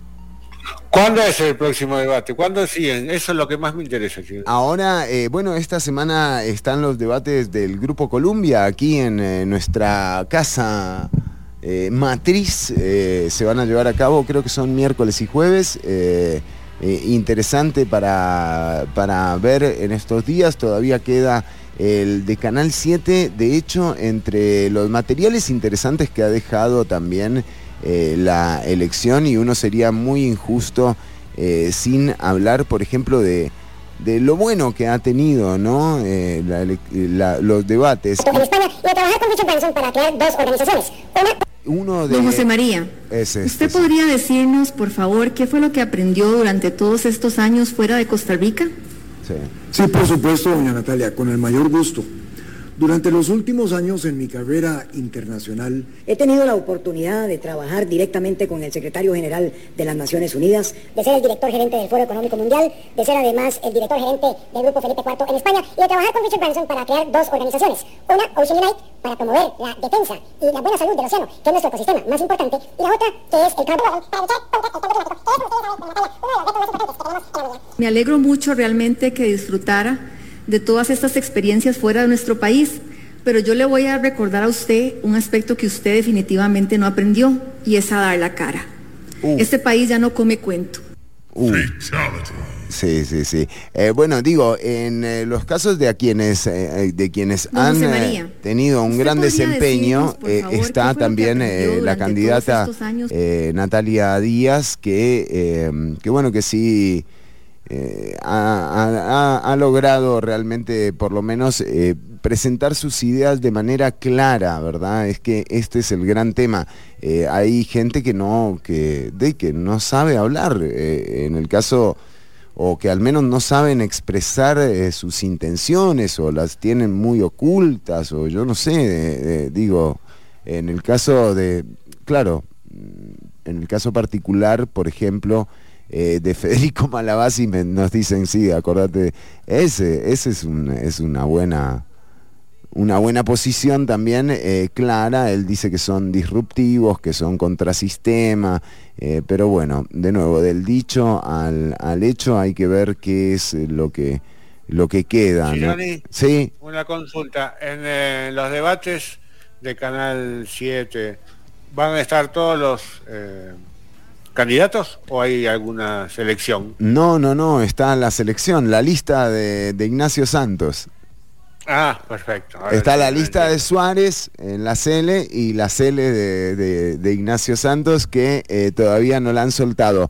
Eh, bueno, también hubo una denuncia en redes eh, en torno a esto, la hizo el candidato John Vega y está pidiendo que lo llamen eh, al debate. Eh, sí, son, van a ser seis o siete y, listo, y van a ser eh, los que elija el canal que está en todo su derecho. Lo que pasa es que cuando uno ve que, por ejemplo, Canal 7 tiene todos los recursos para organizar la cantidad de debates que sean necesarios, prefiere no, no hacerlo y quedarse eh, a muy pocos días de las elecciones con el último debate entre los seis, entre las seis o siete candidaturas que, que, don, que don Ignacio elija. Ni siquiera sé si serán las más fuertes, pero habrá, habrá que verlo. Oh, mi queridísimo Ortuño, pero dijimos, este no es un programa político, Ortuño. Ciudad Caníbal nunca ha intentado ser un programa eh, sobre política, ¿verdad? ¿Qué fue lo que intentamos? Pues me perdí, en el camino me perdí. ¿Qué es un enjambre satelital? Yo estaba viendo... Eh, satélites de hasta dos kilos que se lanzan al espacio puede ser esto enjambre, que se lanzan al espacio en un enjambre yo me dedicaría a los enjambres satelitales Ortuño somos un programa enfocado en los enjambres satelitales. Bueno, eh, mientras nos damos cuenta de para qué eh, hicimos este programa, vamos con el contenido de Ortuño. Mucha gente me está preguntando, eh, me, me siento atacada y no sé cómo defenderme. Bueno, si pudiste escuchar mi primera intervención sobre cómo defenderse de un ataque de avestruz, ya podrás haber aprendido algo. Sí. Pero si querés eh, profundizar, profundizar eh, sobre lo que vamos a ver más adelante, que es el DINMAC. Sí, los cinco puntos letales. Exacto. Toques, fricciones, punciones, golpes especiales. Yo, mi, mi, yo me especializo en fricción. Ah, usted es la fricción. Yo soy, a mí me gusta más la fricción, hay gente que le gusta más las funciones. Mire usted.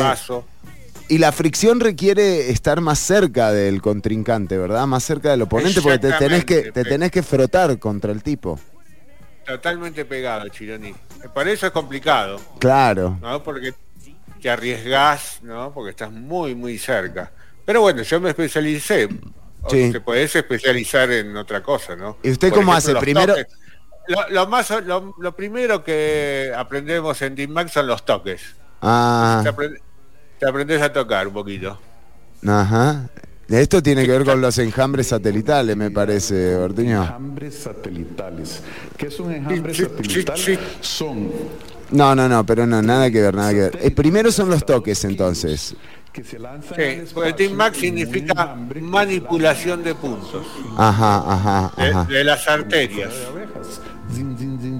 No, de abejas no, arterias. No, por favor, gente, nada que ver con Rodrigo Chávez. Son, son toques, pero otro tipo. Bueno, ya te dije, se distinguen 365 puntos vulnerables. ¿eh? Sí. Se utilizan aproximadamente 108, 80 son más accesibles. ¿eh? Entonces puedes provocar dolor, parálisis, fractura o muerte. Ah, ah, y ojo, que, y si te equivocas es el problema, ¿no? Sí, parece que aprenderlo muy bien. Esto, esto es de cinturones de cuero para arriba. Claro, claro. Esto del de algodón no puede. No, no se puede. Cinturón de algodón, ¿qué eh, se le permite? ¿Cómo? ¿Qué se le permite éticamente al cinturón de algodón? Causar dolor. Ah, solo dolor, solo dolor. Golpe, ¿no? Después tenés parálisis, fractura y muerte. Sí, eh, bien, es una escalera es una escalera paso a paso, ¿no? Todo, todo se necesita aprender en la vida. Bueno, ¿y por qué hoy eh, nos cuenta un poco eh, los eh, algunos de estos toques? Me imagino que empezamos con los primeros 80.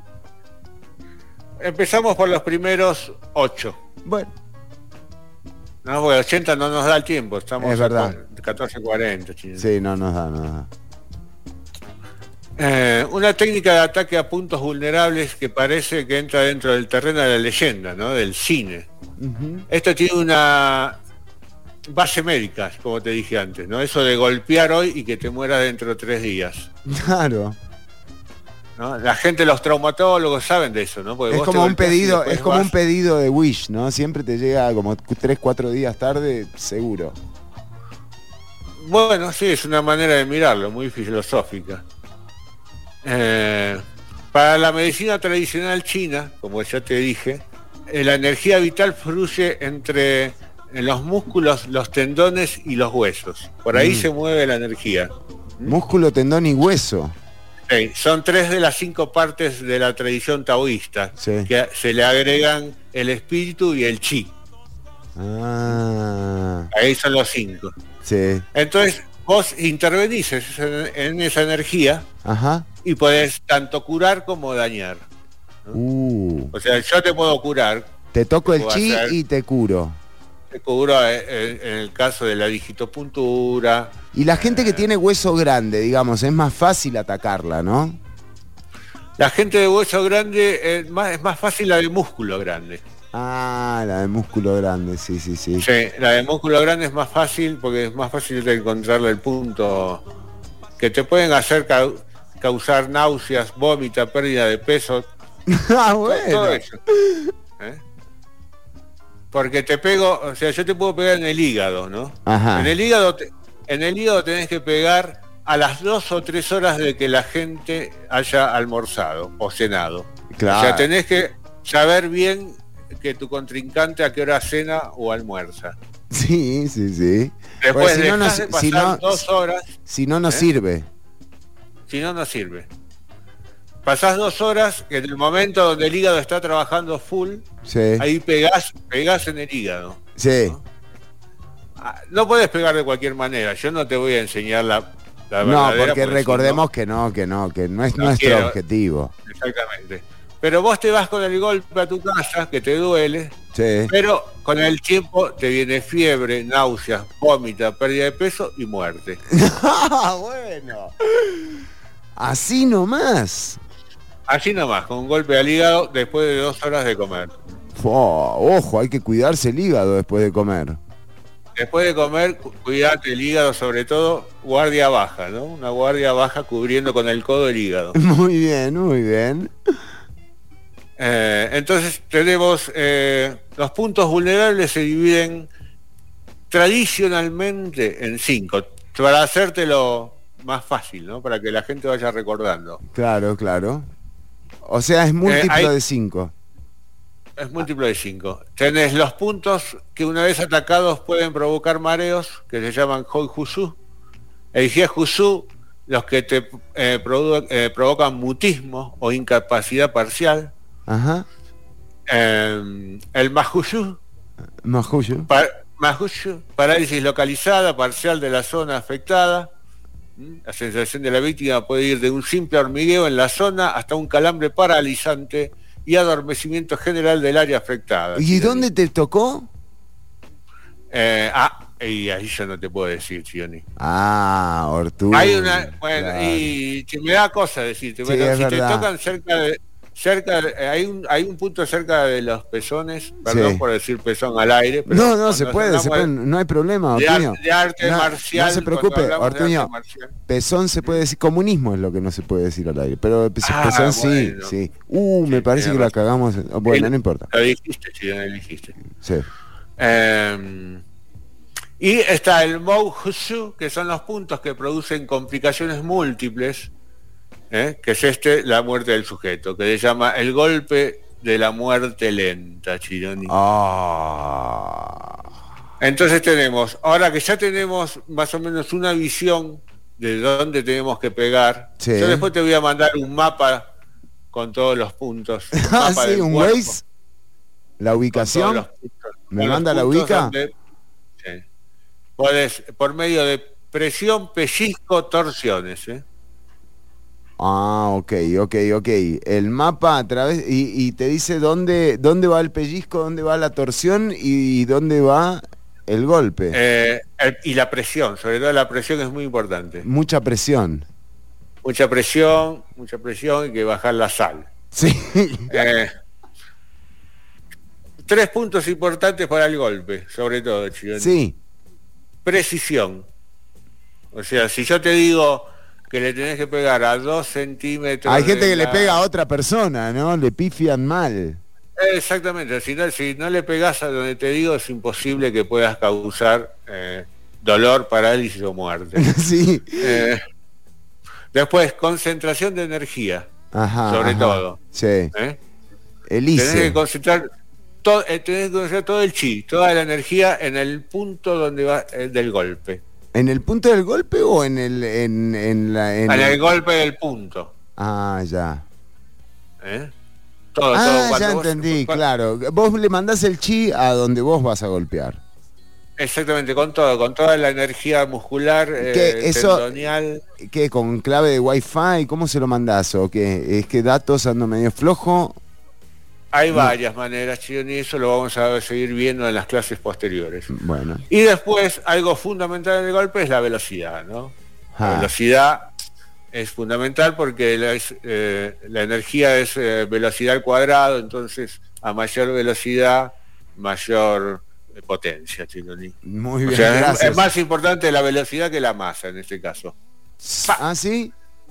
Sí, sí, exactamente. Vos golpeás con el brazo eh, flaxo, así. Flaxo. Como un golpe flaxo, silianito. Pero cuando llegás a golpear, cuando estás a punto de golpear, ahí, ahí tensás. Ah.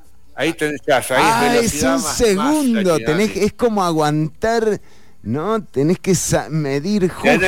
sí, sí, sí. En este caso no podés tener como eyaculación golpe precoz.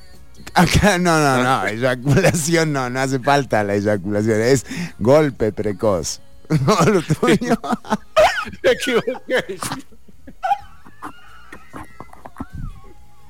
Es que, es que, claro, uno ve precoz y ya lo ya se, se va por ahí. Te viene la cabeza.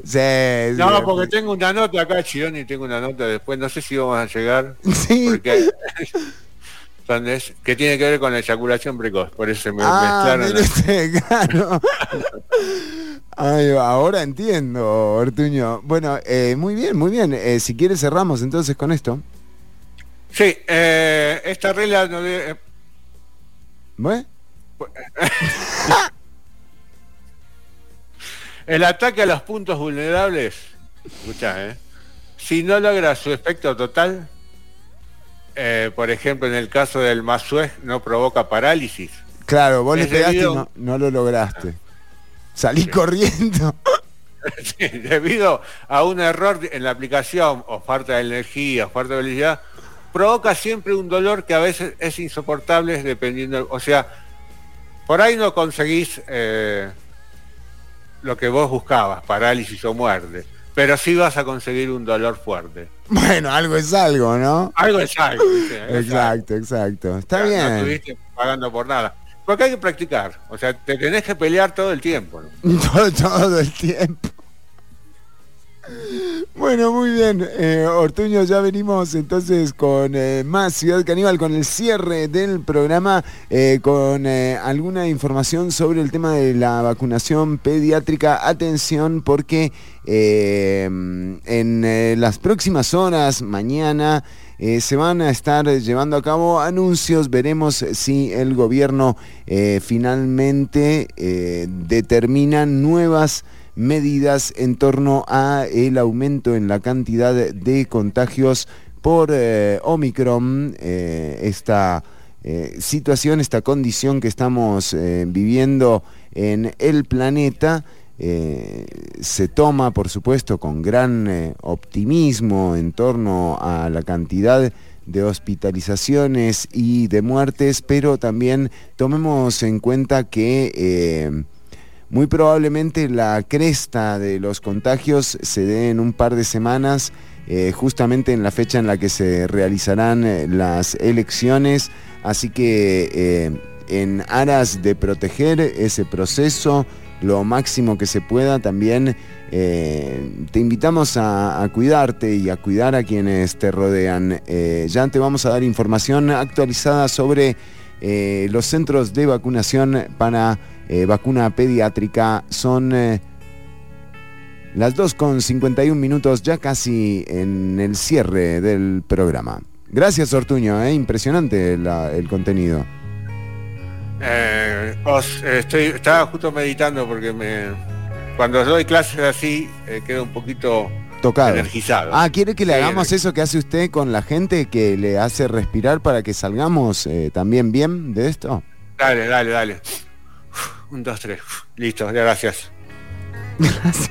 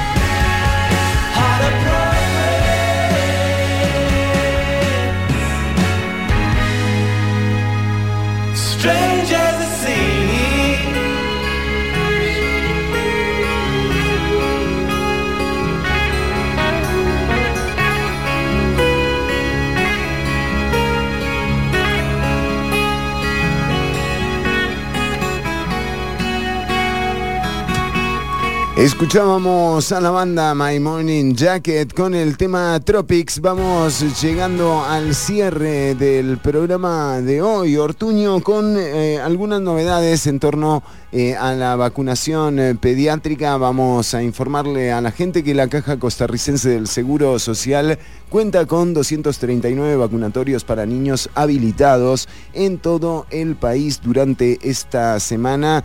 se han habilitado en distintas zonas eh, de norte a sur, de costa a costa, en el caso de los menores con condiciones de alto riesgo ante, ante el COVID-19, serán citados eh, de manera telefónica. Eh, la vacuna pediátrica que se está aplicando es la de Pfizer y son niñas y niños de 11 años. Eh, de nuevo, el eh, grupo prioritario incluye pacientes con cáncer, drepanocitosis, enfermedades del corazón, parálisis cerebral infantil, mielomeningocele, hipertensión, enfermedad renal crónica y diabetes. Eh, también incluye a los que tienen fibrosis, fibrosis quística, alma severa, eh, oxígeno dependientes, traqueostomizados, traqueostomizados, pacientes con inmunodeficiencias primarias, eh, enfermedad autoinmune, autoinmune reumática, eh, infección por VIH, bueno, y todas las condiciones especiales. También los menores con síndrome de Down o tuberculosis de edades entre 5 y 11 años pueden asistir a cualquier vacunatorio habilitado.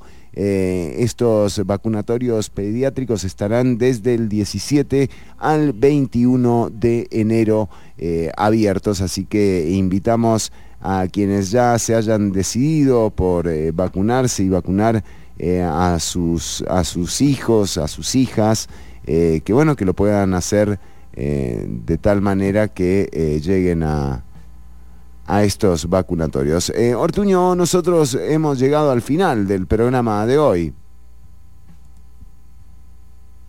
No le apague. ahí va, ahí va, ahí va. Hemos llegado al final, Sidoni, como usted lo dijo. Eh, nos veremos el próximo jueves, empezando la semana. Sí, sí, sí. Que pasen bien este fin.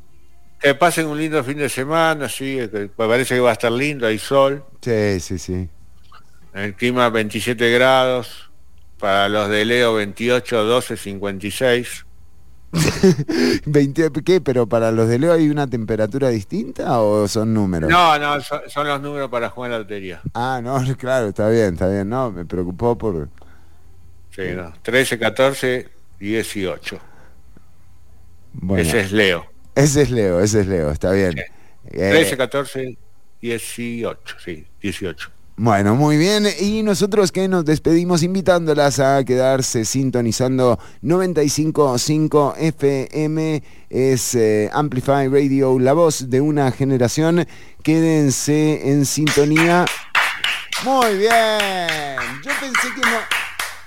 Pensé que no habían venido, Ortuño. Llegaron tarde, llegaron tarde, sí. Se quedaron, estaban con la gente de producción, se les pasa la hora. Bueno, bueno, muy bien. Eh, nunca es tarde cuando la dicha es buena. No cerremos así a lo, a lo Rodolfo Pisa. ¿Le parece? Me encantó. Cuando la dicha es buena, dijo. Eh, cuando la dicha, nunca es tarde cuando la dicha es buena. No sé. Está bien. ¿Está bien? ¿Le parece? Capaz que. Está bien, está bien. Para terminar, está bien. tu peca el que mata la vaca como el que le agarra la pata. Bueno, digamos.